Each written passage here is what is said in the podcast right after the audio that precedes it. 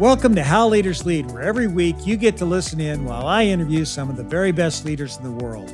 I break down the key learnings so that by the end of the episode, you'll have something simple that you can apply as you develop into a better leader. That's what this podcast is all about. Today's guest is Seth Waugh, CEO of the PGA of America. Now, Seth was a finance guy who came up through the ranks to become the CEO of Deutsche Bank. Now, that's obviously impressive, but knowing Seth as I do and knowing his track record, what really stands out to me is his unique ability to relate to people at every level of an organization. You know, that's exactly what he did when he took over at the PGA of America. He went out, he talked to his professionals, he listened, he learned, and he gave his team members a chance to let him know what they thought needed to be done before he made any of the decisions that he needed to make to move the business forward. And I'll be honest with you, he uncovered some tough issues when he spent that time with the front lines, but he was also able to see for himself just exactly what needed to be done and get the input from his people on how to get it done, and in so doing, inspire them to help it get done. Now, Seth is building a team around a culture of happiness, and they're really digging into their big mission, which is to grow the game of golf and make it more inclusive and accessible. And man, oh man, is that mission important.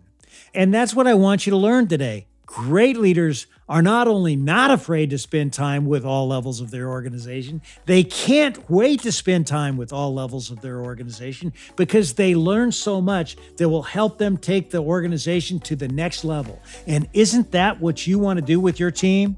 So let's get right to it. Here's my conversation with my good friend and soon to be yours, Seth Waugh.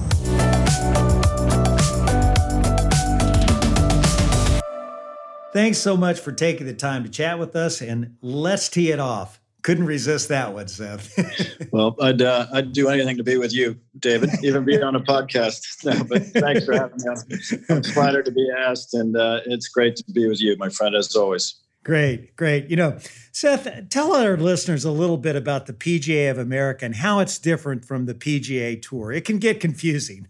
yeah, no, that's fair enough. The look, if we were start, if you were going to start out and like create the world of golf right now, it would not look anything like what it does. Right? It's it, we've got a uh, kind of alphabet soup of different organizations. You've got the USGA, the European Tour, the PGA of America, the uh, the PGA Tour, um, but it all works. And so our role in this thing is we have. Um, we're the largest sports organization on the planet. We have 29,000 members. So, in that sense, we're sort of a uh, a trade association for all the PGA professionals out there that are teaching everybody to play the game and run the clubs. Uh, and our mission is to uh, serve the member and, and grow the game. So we're a non for profit, and, and that's uh, why we get up in the morning every day.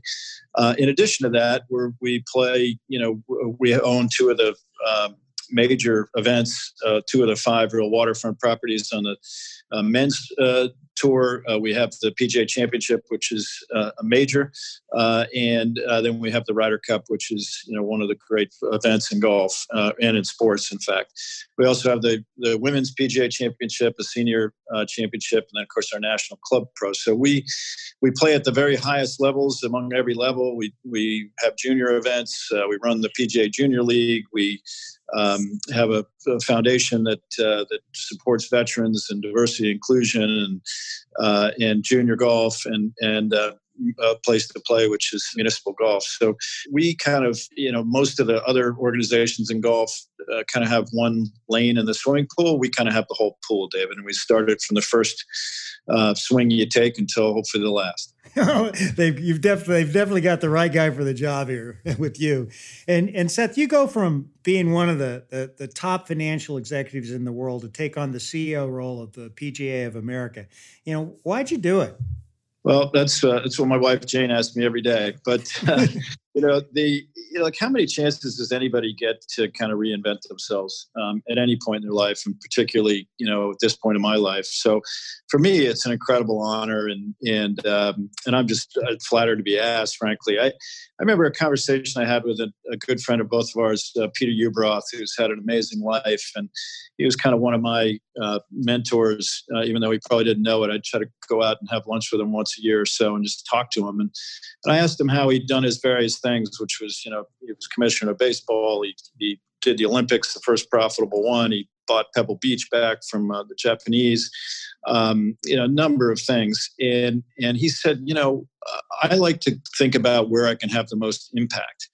And that struck me as really interesting and something that I've thought about ever since then. And so, look, I, I think golf is a very worthy thing. I think it's this incredible engine for good in terms of building relationships, lessons learned, beautiful places you go to see. You know, you like me, I know David have golf is interwoven in everything in our lives, um, and it's where I've gotten the most relationships, certainly, you know, out of my adult life. And so, to have a chance to have an impact on something that I think is worthy um, and and will give the, the biggest chance that I'll ever have to to impact the most amount of lives. If I can kind of make, we can make 29,000 lives better, I think we can make millions of lives better by extension. And so it was a hard decision in a lot of ways. I was a partner at Silver Lake, which is a wonderful uh, private equity uh, firm with great friends, and so leaving it was a hard thing to do. But um, but the the chance to have that impact is really what what drove my decision.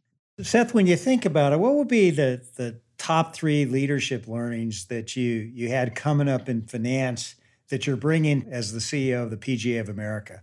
That's a great question. I like. I, I think um, if I think about great companies um, or great institutions, uh, I think they share a few things. One is culture, and I know that was a huge part of your experience and what you were so famous for at Yum. So creating a culture, one that has a team and and you know people are your only assets. So creating that culture is is you know hugely important. I I don't think you can do anything else without that. It's the only lasting thing that keeps companies together. You're going to have good quarters, bad quarters, good years, good decades but the culture is what kind of keeps everybody there. I think the second thing you have to have is kind of a product that people want to buy, right? And uh, whether that's you know chicken or or tacos or or you know uh, great lessons from our pros or Ryder Cup that you know everyone wants to watch. You know you have to have that as part of it, and then I think you need to take your people and and kind of create a common dream. You know you everybody buys into that dream and that you have a mission. It's not just um, you know about your own um, whatever part of that process you're doing it's where you're going as an institution and, and creating that feeling that you're part of something special that's going somewhere i think is is again that, that that's interwoven to the culture. Um, and i think you do all that and that's how you create a brand. And once you have that brand that's the most valuable asset you have and you have to hold on to that um, you know in every way that you can protect it but also grow it and evolve it you know, Seth, so you, you take on this new role, and how did you go about really learning what your priorities needed to be? You know, I think one of the things and, uh, that you do when you come into anything new is is you want to certainly understand the numbers, but I think the best way to do any of these jobs, I, I sort of have this view that um, running a, any business is like running a restaurant. You need to kind of be out in front. You need to know what your customers are ordering. You need to know what's coming out of the kitchen. You need to know who's on the cash register. And so, even when I was at Deutsche Bank, I would always try to um, be with clients. I try to spend 50% of my time with clients because, first of all, that was kind of what we did, and that was hopefully adding value, making money. But secondly, I got a chance to understand what was going on in the markets, what was going on in my customers' head, you know my clients' heads, my partners' heads. Uh, I got to watch my people um, do what they do day to day, and that was the way that I kind of understood you know my business. And so when I think you come into anything new, that's the best way to do. You come in with you know no preconceptions uh, listen a lot more than you talk because that's how you you know you're going to learn. Um, you got to assume kind of best intentions from everybody give everybody a chance to show what they can do. I, am not a big believer that you got to clean out house and start all over. I think you you know there's a reason people are there. There's a reason there's that brand, and you want to give them that chance. Um, and then I think the other thing that, and I used to think about this every time we hired a new senior person at, at Deutsche Bank, I'd say, you know, look, you, you've got a six month window where you're kind of the new kid in town, right? And what, um, ask all the hard questions, think about it in a different way. Don't do things because that's the way we've always done them.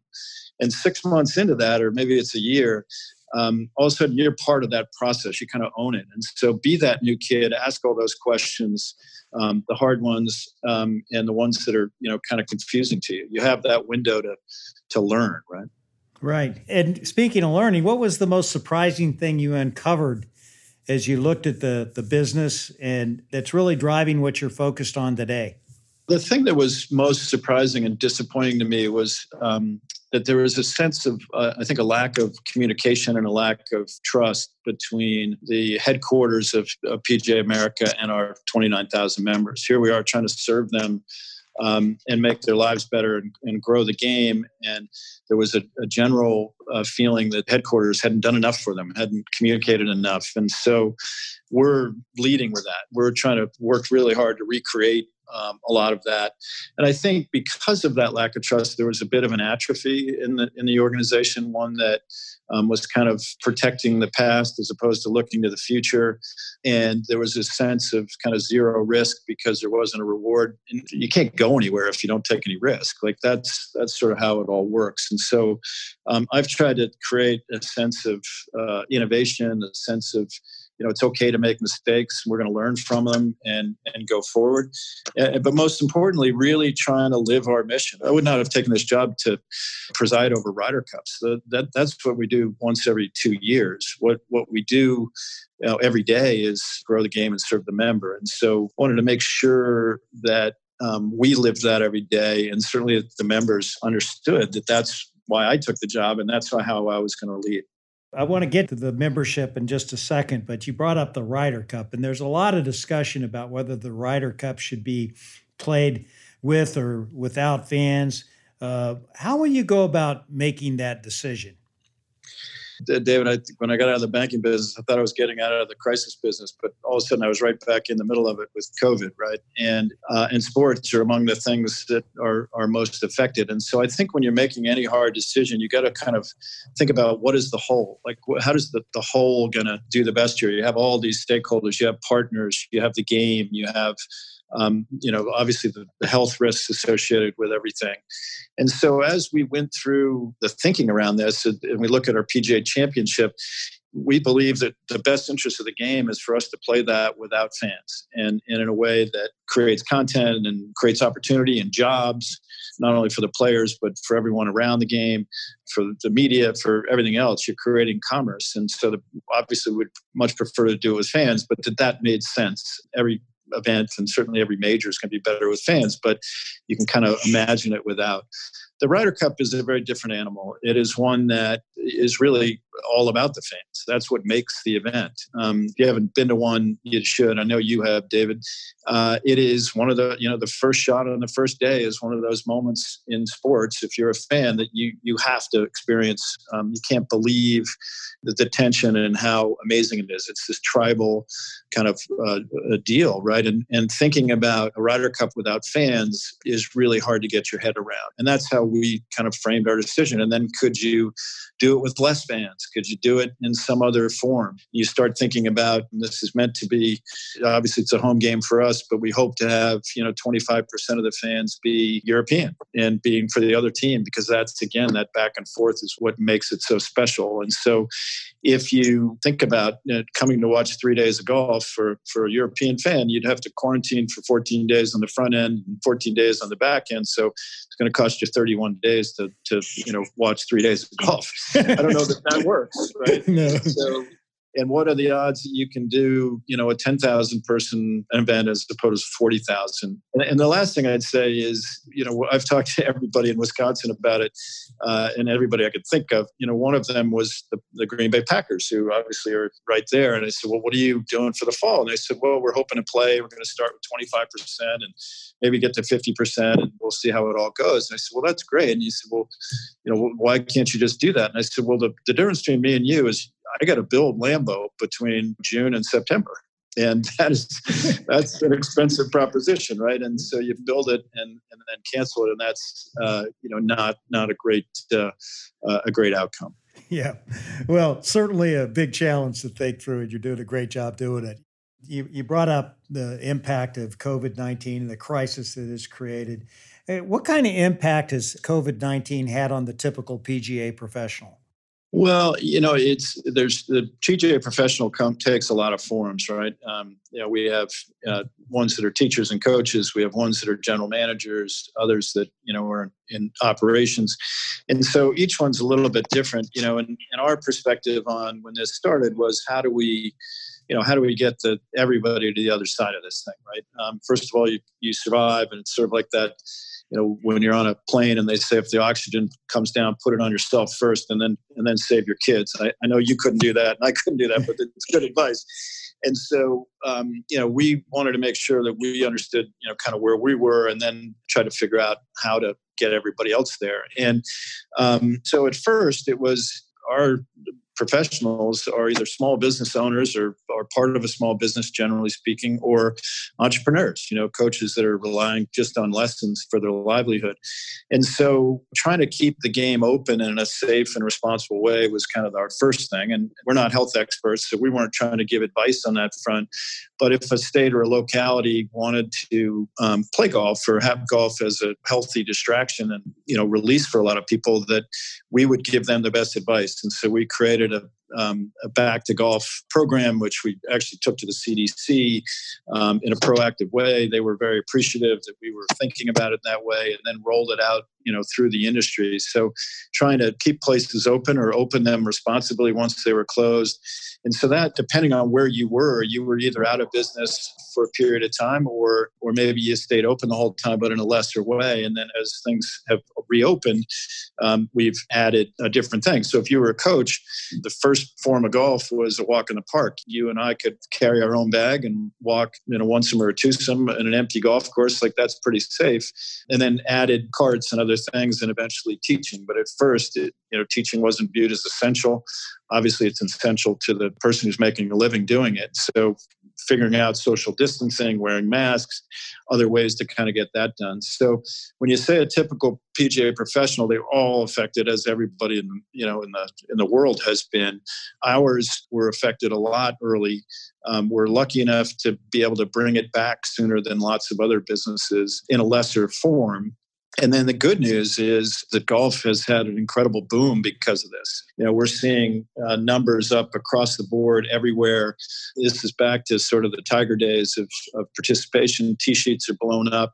Uh, and it's you know that part of it is we're trying to figure out how to make that a generational change as opposed to something that's just in the moment and by the way we're seeing a totally different kind of player come back it's families it's it's uh, become a really welcoming place so there's a lot of uh, diversity in who's coming back not just traditional players, but lapsed players and, and first timers, and uh, and again families and people from every uh, every walk of life. I tell you, I have seen that here. You know, and I'm, I'm in Louisville right now, and I have to tell you, you, you know, the tee sheets are jam packed, and there's more people in the parking lots than ever before. So it's definitely having an impact on the game. One of the things that you know I know about you, Seth, is that uh, you are an absolute high touch leader. And here we are. We're doing this podcast through our Zoom call here, and you know we're living in a virtual world today. So how is that changing you personally as a leader? I think it's it's a little bit of good news, bad news. Um, uh, uh, you know, David, I think you're you're able to touch more people, and obviously, you know, you're doing all this great work out of kindness to your heart to make people's lives better and talk about leadership. And that's a vehicle that didn't exist, right? Nor did social media and a lot of other things. So I think the ability to, to communicate across a mass way is is amazingly powerful and great, as long as it's used, you know, for good rather than evil, if you will. And and I'm not going to define those, but I think we know what you mean. And I think the other thing as a public figure, you know, you have to be more careful right? You have to be really thoughtful about everything you say. Nothing is casual anymore because, um, you know, we, everything's going to get parsed. Everything you say has an afterlife um, and will show back up. And it'll show up perhaps out of context or in a different context, or the world's going to change, and suddenly that something that looked smart five years ago may look ridiculous or or insensitive or a lot of other things, right? And so it's making us all be really thoughtful about almost our legacy, if you will, because you're you're almost making it every day, right? Earlier on, you talked about the importance of creating a shared dream. It, it, what's the what's the dream you have for the PGA of America and and the, the members? The dream is, in a simple way, is to make their lives better, right? And so, you know, we wake up in the morning trying to do that, and the ways to make it better are varied, but many. So, I want to elevate the profession back to what it probably was in the old days when I think PGA professional was kind of one of those people in town that had an exalted position, that they had some secret sauce that knew how to hit a seven iron that you didn't, whether that would be the doctor or the lawyer or the principal of the school or the high school football coach. And I think that's gotten lost a little bit. And so getting that back as a sense of community, I think is important. And, and on the actual what we can do directly, we're working very hard on a deferred compensation plan, which will create, you know, a real wealth creation vehicle for PGA professionals. It's long overdue. I'm really hopeful on that front. Um, we have some ideas around healthcare, which is not universally supplied to PGA professionals, and that's a huge thing that I think we can do for them. And then I think, you know, it's about communicating, creating a pride in organization. COVID allowed, crises are obviously really hard. On the other hand, you get a chance to show um, your constituents that you you know this is a time when they need you most and when you should be there for them most. And and i hope that that's kind of what we've you know conveyed and and and done uh, not just talked about but actually done. We created a emergency relief fund, which has donated about $10 million to, to those in need, again, to get people to the other side and a variety of other things. So making their lives better was really what it's about. And the reason we care so much about our waterfront properties, if you will, is that that's the engine, uh, economic engine that, that allows us to, to do all this stuff day to day. And, you know, and then it's the game, right? Like, how do we make the game um, you know, more relevant going forward rather than less. I wanted to ask you about that because, you know, when, when most people think of the PGA and golf, they think of tradition and preserving the past. What role does innovation play in, in, in the go forward for the PGA of America? Yeah, well, look, I, I think I think it has a huge role. I think it's absolutely you know the biggest change that you know we need to affect um, i think you have to respect the, the past for sure celebrate the history all the wonderful things that golf's about. But if, you know, as you know, if disruption's happening everywhere and you either have to be part of the disruption or get run over. And so we need to evolve or, or become less relevant as as a game, right? There's there's headwinds, uh, you know, that have been talked about, which is too time consuming, too complicated, not welcoming enough, too expensive, you know, all those sort of things, which we need to to break down. And and I have this view that two aspects of it is we've been an association that's protected kind of our grandparents' game as opposed to creating the one for our grandchildren, right? And I also think that, and particularly true in the last couple of months, um, been hugely reminded of this that if we can make the game look more like the world, uh, maybe the world can look a little bit more like the game and all those beautiful things about what we are. So making it welcome, making it look different. And so green shoots that I'd talk about and you know, relative to our own business is junior league golf, which is a, you know, you, you may not know it because your kids are grown up, but it's, it's kind of the little league of, of golf. Um, it's two person scramble. It's eight year old to 14 years old. Uh, you know, boys playing with girls, eight year olds playing with 14 year olds. Uh, you have a uniform. Uh, you play in a team in a league. Um, the two biggest cohorts of growth are girls and kids of color and so really hopeful on that. It's it's the coolest thing going on i think in, in golf. And then another one is you know top golf right? Which the naysayers would say it's not golf and it's a threat I, I look at it exactly the opposite way. What what can we learn from Top Golf? Why is it so successful? Why are they growing thirty percent a year? Um, and um, and how can we make it a gateway to green grass golf, which is where it is? And so we look at them as a great partner. They now have PGA professionals in virtually every one of their stores. It's less time consuming. It's it's digestible. Um, it's you know simple, and, and those are the things we got to make it fun. We got to make golf cool, right? And uh, and that's that's what I think we need to do to, to truly grow the game. And I think we have that opportunity post COVID um, with this growth spurt. Great vision for the game. Love it. And I want to talk a little bit about your your style as a leader.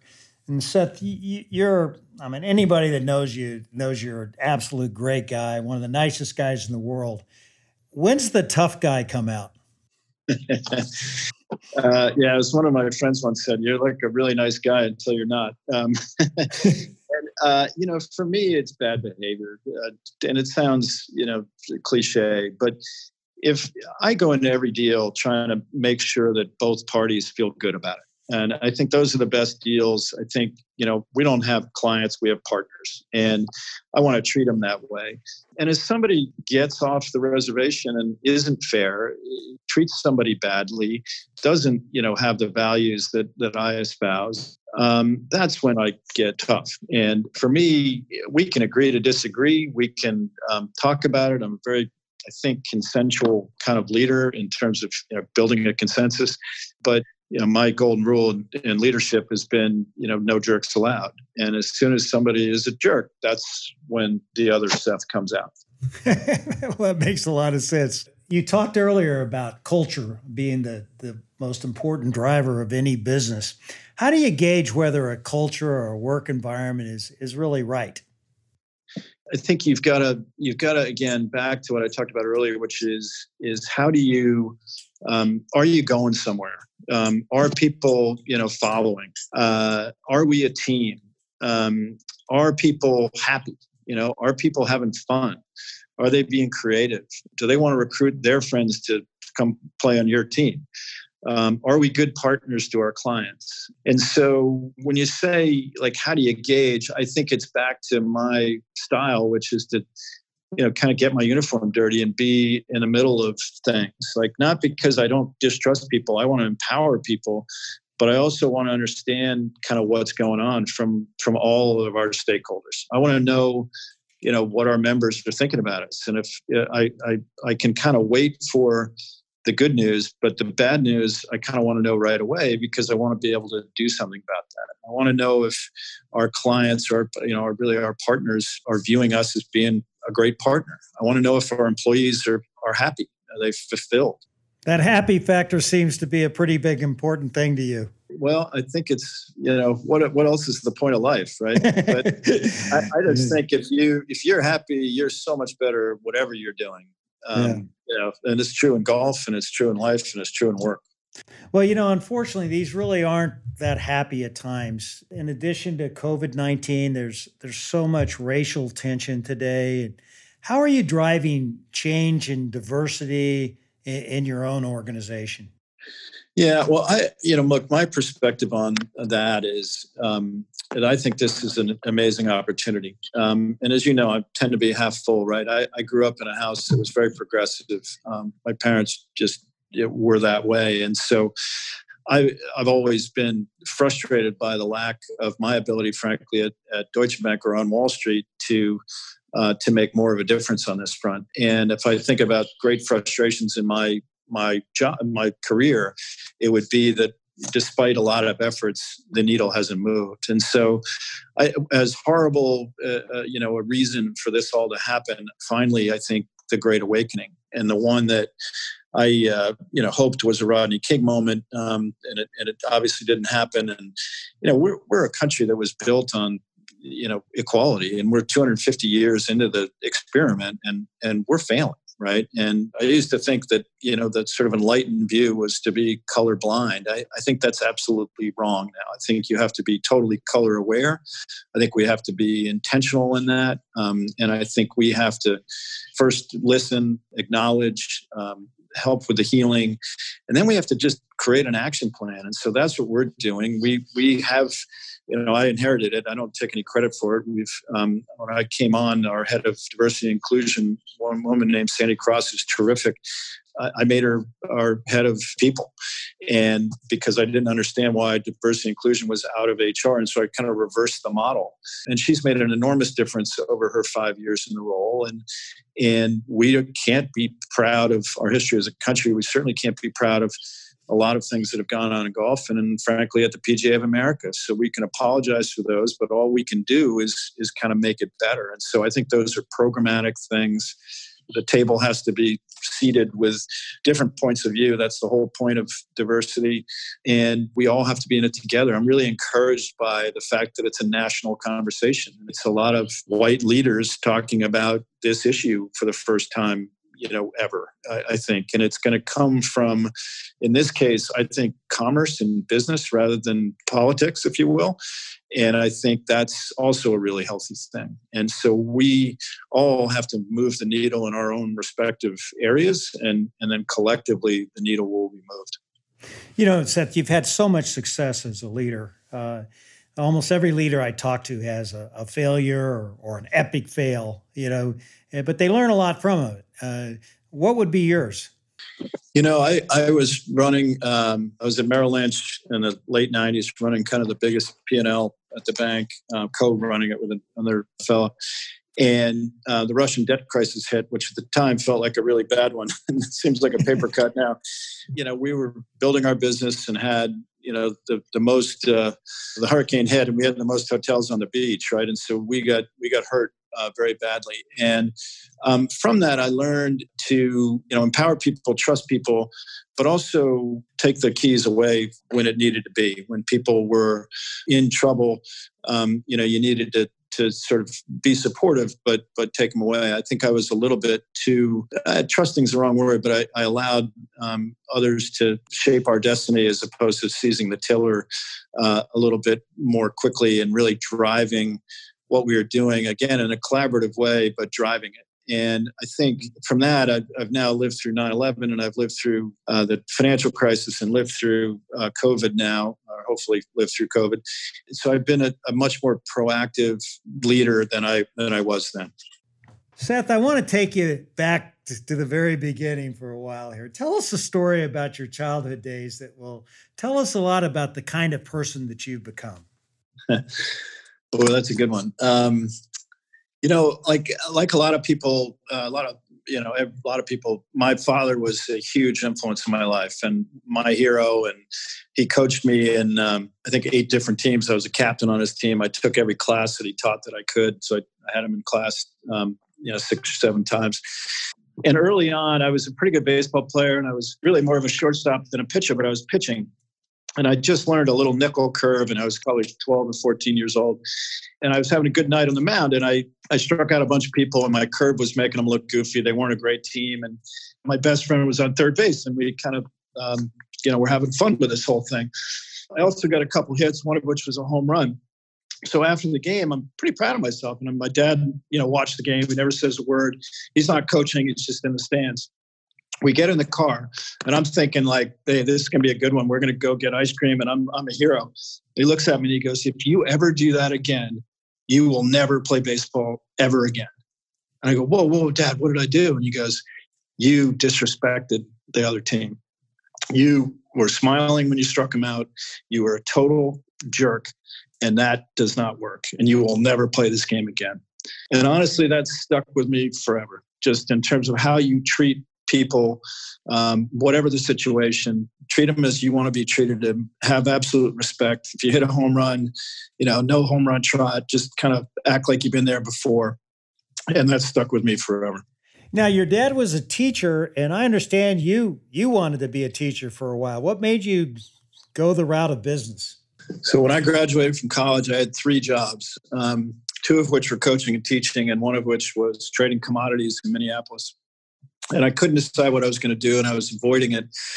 And I had a friend in the in the room with me, and the phone was ringing. You know, it was like back before cell phones, and um, way before cell phones, and um, and I wouldn't pick it up. And he goes, "What are you doing?" And I go, "Well, it's one of three people."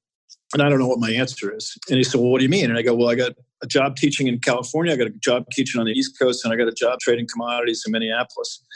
And he said, Well, that's easy. He said, You know, you're going to teach and coach at some point you should go do business because you've never seen it.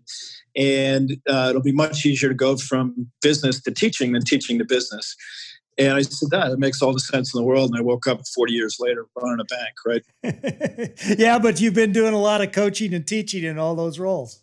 You know what? And and that's my dad in me too. Is you know that's he shows up every day in terms of how I treat people, but how I get to decisions and get people there. And it's he was a very Socratic teacher. He kind of led you to the answer, and therefore you own that answer as opposed to just memorizing it. And uh, and that's what I think is learning. He he, uh, you know, I learned to learn from him. You know, Seth, this has been so much fun and, and we've covered a lot of areas, but I want to have a little bit more fun with you here. Let's have a lightning round of Q&A, okay? What three words best describe you? uh, well, I, I, think I think I'm really grateful, which sort of leads to my happy. I think um, sort of the same thought. I I hope people think I'm thoughtful and and balanced. Um, I think that's really important to me that that I'm that I'm balanced and coming to a conversation open. Um, and then I think that maybe the little sneaky one on me is I, I think people are surprised with how gritty I am. I don't give up easily. what would be your biggest pet peeve? Biggest pet peeve uh, rudeness. If you could change places with one person for a day, who would it be and why? Uh, that's a great one. Um, well, maybe my 18 year old self, but uh, or you, or you. But uh, barring that, um, I think Churchill. I think you know, and the reason for that is that I think he was the greatest display of leadership in the last 150 years. I mean, it, it was really his will that changed the direction of the of the world, and I, I think it was really him. Yeah. And what's something about you that few people would know? That I think I got a novel in me somewhere. and and do you have any hidden talents? Is maybe it's writing. Uh, yeah, hopefully they're not. That's not totally hidden. I, I, you know, you have to have talent in order to have one hidden, don't you? that's true. you know what? I'm a, I'm a, I'm a good swimmer. I'm actually a very good swimmer. Who would be your favorite golfer? Oh, that's easy. That's my son Clancy. You know, he's not famous yet, but uh, the journey and watching it from a little kid and how much he cares and how much this game beats him up and how he comes back to, for more and uh, how hard he's trying to make a living out of it. It's um, it's really it, it, makes me proud. Yeah, absolutely. You know, and you caddied for him. What did you learn from that experiences? You know, as he was at Wake Forest, and could you guys stay happy together? yeah, no, it. Uh, we had a great time, and uh, it, it's the most fun I've ever had. And I took a summer off and and uh, and travel with him as he was playing the really high end of the amateur ranks. And and I think the first thing you do is you, you know you got to learn to swallow your whistle, right? Because it's his game, it's not my game, and I, I've always been pretty good at that. But you know, I'll tell you a quick story. I might explain it better. When he was going to go to his first Q school, and he he said, "Dad, will you caddy for me?" And I said, "You sure? Like, I want you. This is real. Like, I want you to have the best chance." And he goes, "No." I really do want you. I think you give me my best chance. And I go, well, that's great. I'm flattered. And he goes, but I'm in charge. Like I'm the boss. And I go, like, I get that. And I said, so here's the rules. I'll uh, I'll carry your bag. I'll keep up. I'll you know, sort of shut up, and I'll, I'll give you every yardage, and um, I won't give a club unless you ask. And I'll on the greens, I'll read every putt, but I won't say a word unless you ask. And so you're in charge and, until you're a jerk, and then I'm your dad. That's a good one. I like that. And and recently, Seth, you you've remarried and you have a wonderful wife, Jane, that you mentioned a little bit earlier. You know, how do you handle all the business challenges that you have now, and just the the, the, the workload that you have? How do you make it work? I don't know. You know, you, I think the, one of the great things that we all have to learn early in life is capacity, right? And you know, you have an enormous amount of it, and I've, I admire that. If you think about a lot of the people that you admire, it's people that take things on. So I, I hope I have a bit of that. But um, I love it. I'm so lucky. I, I'm much better if I have 10, 20 things going on than if I have one. I kind of procrastinate. If I have 20, I get them all done. But I think the important, you know, the important thing I think in terms of being a parent, which is our only job that really matters, right, is I try to really be in the moment wherever I am. So if I'm, you know, if I'm at work, like that's what I'm doing. Um, if I'm at dinner, I'm at dinner. The phone's away. Um, you know, I don't I don't bring my work home very much. People they ask me how I'm doing, and I give very you know one word answers. I, I don't. I, I try to you know whomever I'm with, I try to make that person, you know, honestly, I'm not trying to pretend is the most important person on the planet at, at that moment, right? Um, and I also would say that, you know, as a leader, I've always kind of emphasized that it's family first. And so, you know, if somebody, one of my coworkers has a family issue, we're going to get by without you, whether that's an hour or a day or a week or a month or whatever it is. Like, you know, come back when you're ready, but that's the most important thing. And so if my one of my kids calls me at work, I, I, I might not pick them up the first time if I'm in a board meeting, but if they call twice, I'm, I'm excusing myself from the board meeting. Well, I can attest that I've seen you do that and you're very good at it, you know. And, and I want to wrap this up, Seth, with two two quick final questions. Number one, what would be the single most important traits you look for in people you hire? That's it's character, right? Um, absolutely character. You can teach a lot of other things. Um, I think, and part of that character is being a team player. Um, you know, and and you, you look, you know, you obviously have to be smart enough, but um, I'd much rather have you have a soul than a than a than a brain. and what would be three bits of advice you would give to aspiring leaders? Uh, I'd say you know life is a team sport, and um, and your people are your brand. You got to create trust, but you got to trust. You got to empower, um, and so make sure that that is a team. It, you know, it might be a baseball team where you got different people playing different positions, but it's a team. Um, I think you know, listen more than you talk. Um, a thing that I talked about in terms of building a consensus. Um, I think you know having everyone own the decision. So that's an important characteristic. I think people as they go through the ranks want to sort of be the smartest person in the room. And I think the questions you ask are often much more important than the speeches that you make. Um, and then I, I can't not say my golden rule, which is no jerks allowed. Jerks just kind of suck the energy out of room. We know what they mean. They take a lot of forms. I'm not saying there's one form of it. By the way, if you have the occasional public execution um, of one, uh, you know, people stand up and notice and they realize that, you know, this is real and, you know, they mean what they say. And I, I think living who you are and and uh, showing that every day is is what being a leader is. Um, and it's you know every every second of every day Seth, I want to thank you so much. You're you're a great friend, and I appreciate all you're doing for others. And you're one heck of a leader. And thanks for sharing your wisdom. Well, I wish I, I wish I wish I was wise, but I really enjoyed the conversation, and, um, uh, and I'm flattered. You've had quite a lineup, and to uh, add my list, I'm going to put it on my resume. Well, I had to get a wise guy on the show. All right, great. Thank you very much, buddy. Thank you very much.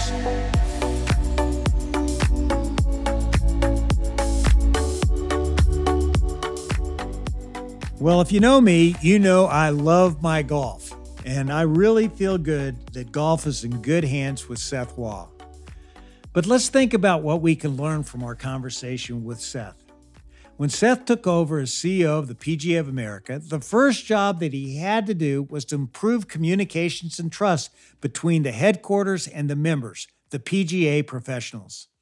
His intent was to create a community where each person's character builds a team culture and an atmosphere of what he calls happiness. And I love that because, you know, when people are happy, they just tend to do good things. He asked all kinds of questions and spent time with his team members, employees, and clients, and he got to know them and how they worked. And only after digging in deep did Seth make the tough decisions, the right decisions that leaders have to make. But you know, sometimes as leaders, we tend to get so caught up in the big picture stuff that we just plain forget to connect with what's really happening where it really matters at all levels in the organization. So, this week, as part of your weekly personal development plan, here's what I want you to do I want you to spend time with every level of your organization. I want you to talk to customers, listen in on sales calls, follow Seth's example by listening and asking questions. It just may give you a whole new perspective on the problems you need to solve. And believe me, your team is going to love you for it. So, do you want to know how leaders lead? What we learned today is that great leaders spend time with all levels of their organization. Thanks again for tuning in to another episode of How Leaders Lead, where every Thursday you get to listen in while I interview some of the very best leaders in the world. I make it a point to give you something simple on each episode that you can apply to your business so that you will become the best leader you can be.